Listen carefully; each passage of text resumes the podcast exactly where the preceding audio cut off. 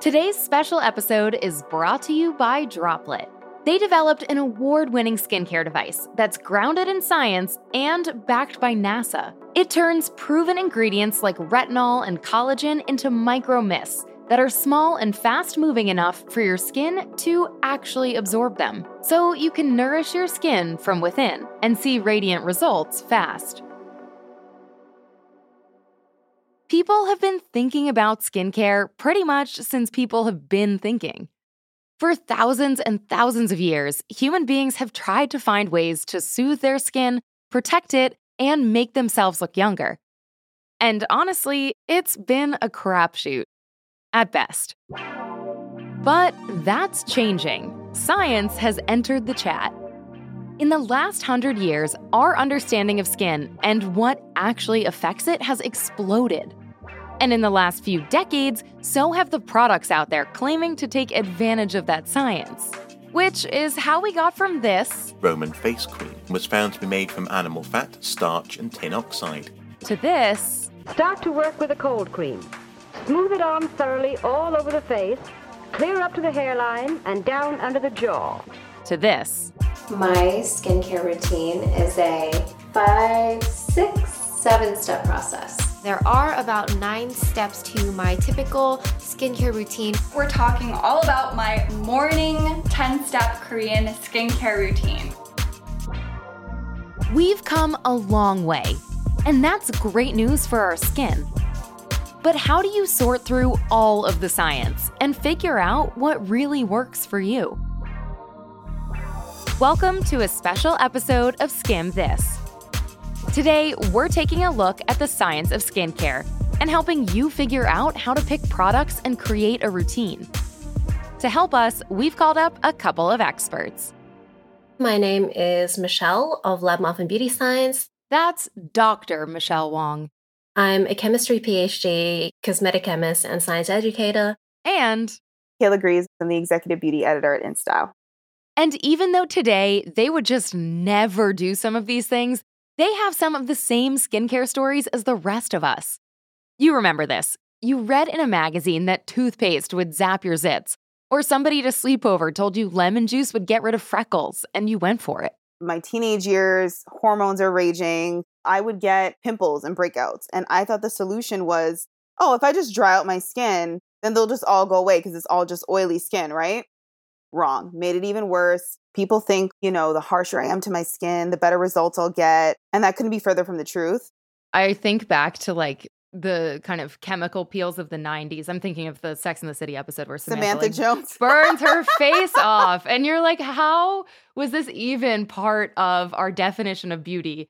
I actually just rewatched Sex and the City and I remember that episode specifically. And I was like, my God, I cannot believe that was the thing that people used to do.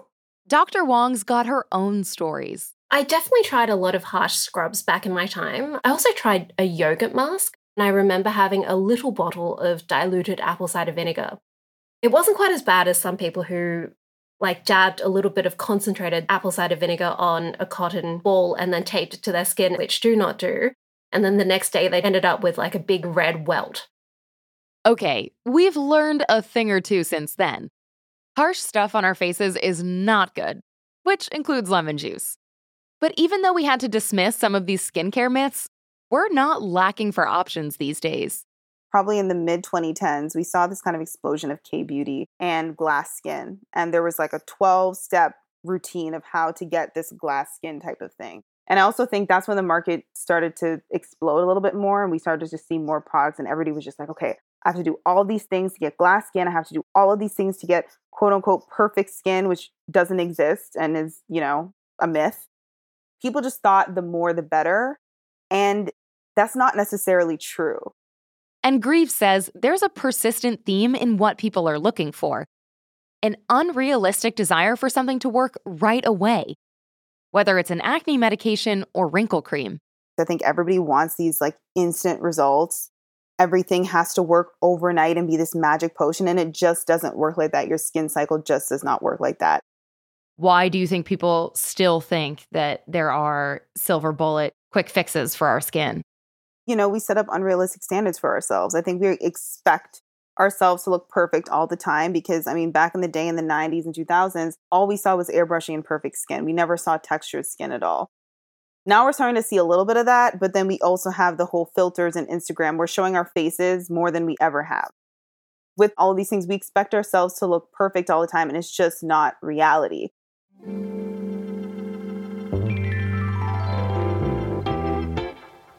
Dr. Wong also said it's our nature to want some of these beauty hacks to work ASAP, and we're good at convincing ourselves that they do.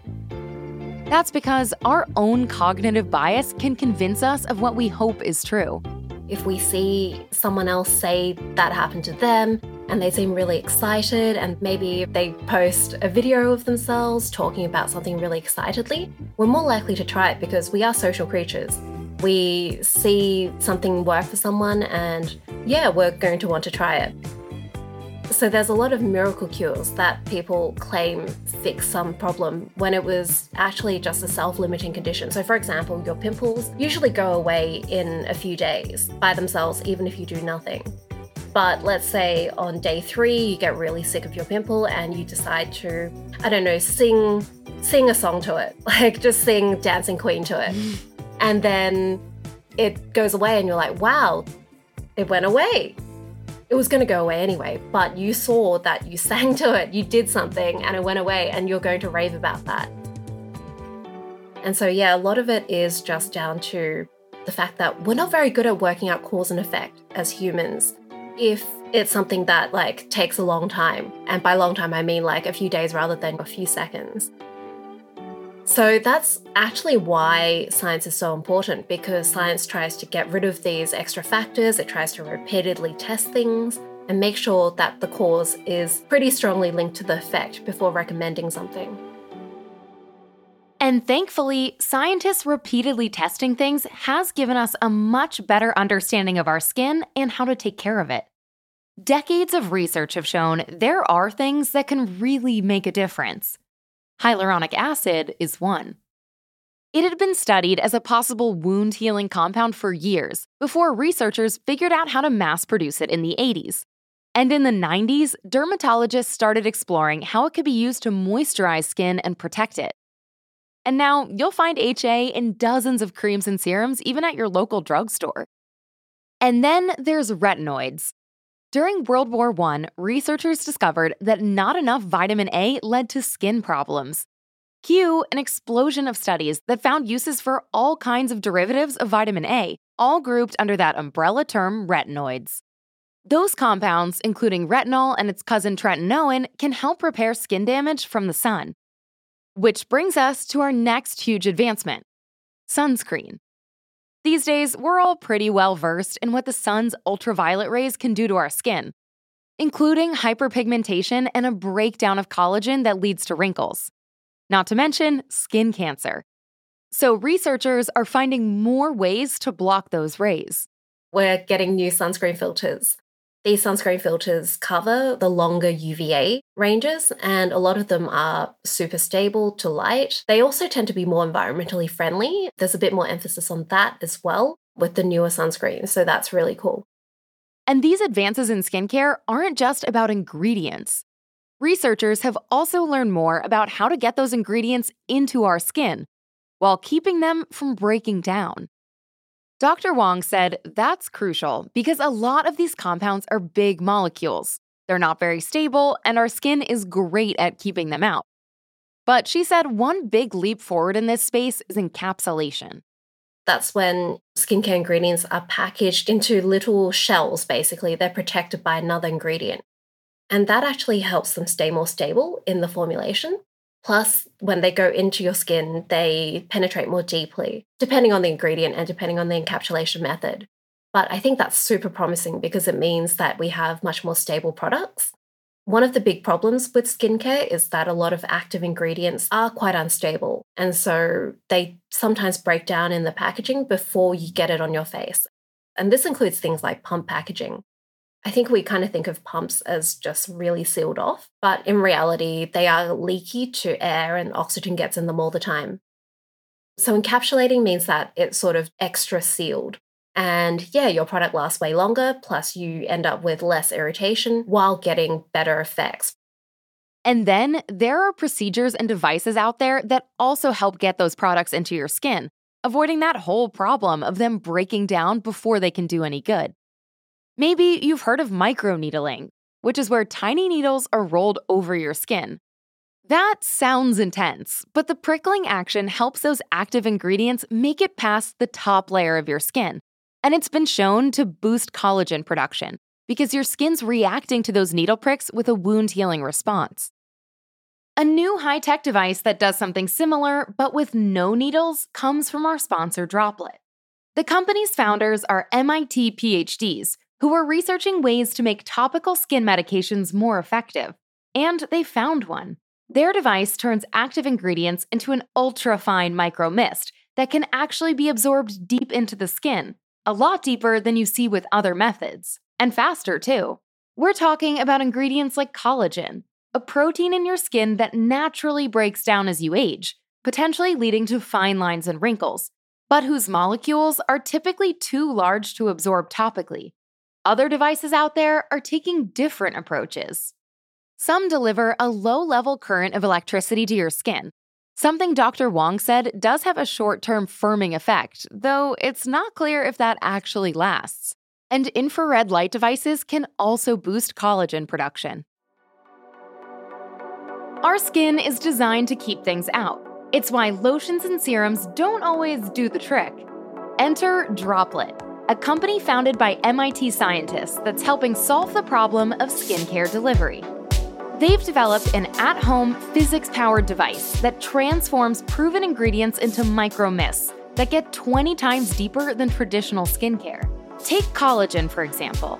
About 80% of our skin is made up of collagen, but it naturally breaks down as we get older, and that can lead to fine lines and wrinkles. Collagen molecules are also up to 300 times too large to penetrate skin topically. The droplette device makes it possible to actually absorb collagen, so you can get smooth, clear, glowy skin fast. Visit droplette.io to learn more and use code SKIMM20 for 20% off your device. That's D R O P L E T T E dot I O and code S K I M M 20. Droplette, transforming skin health through science.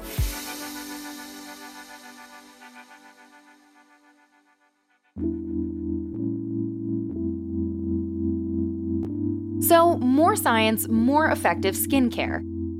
But how do you figure out what's going to work for you? Dr. Wong's approach, no surprise here, is think like a scientist. So, I look for different types of evidence. And if something gets pretty good in all the different areas, then it's probably a product that will work. So I think firstly, I look for scientific evidence.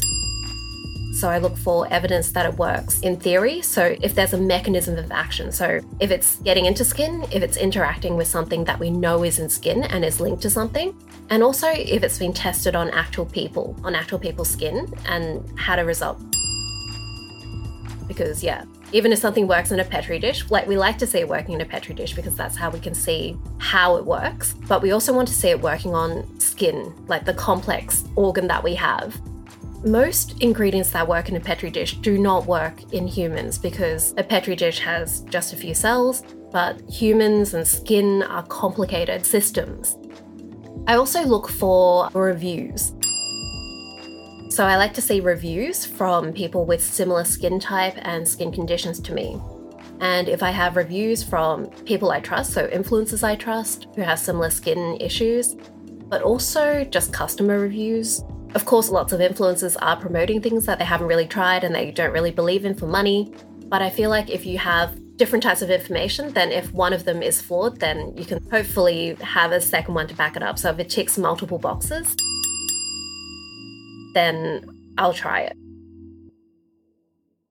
So look for evidence, including studies done with real people, and dig into those reviews. Kayla Greaves says start with your goal in mind. I would identify exactly what I want to do. So if I have hyperpigmentation, for example, which is a huge issue for women of color, I want to make sure that I'm looking for products with vitamin C, for example, because I know that reduces dark spots and it evens out skin tone. So I'm going to look for products with those ingredients in them.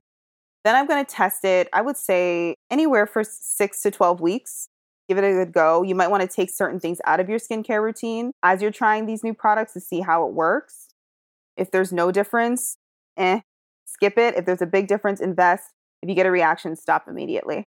And if you need to, don't be afraid to call in the pros.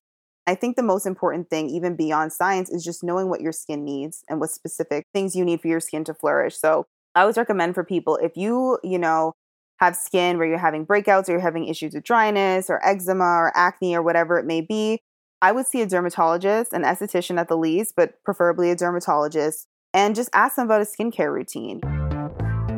So, if the parade of ingredients and all of the advice and products out there makes skincare seem overwhelming, it doesn't have to be.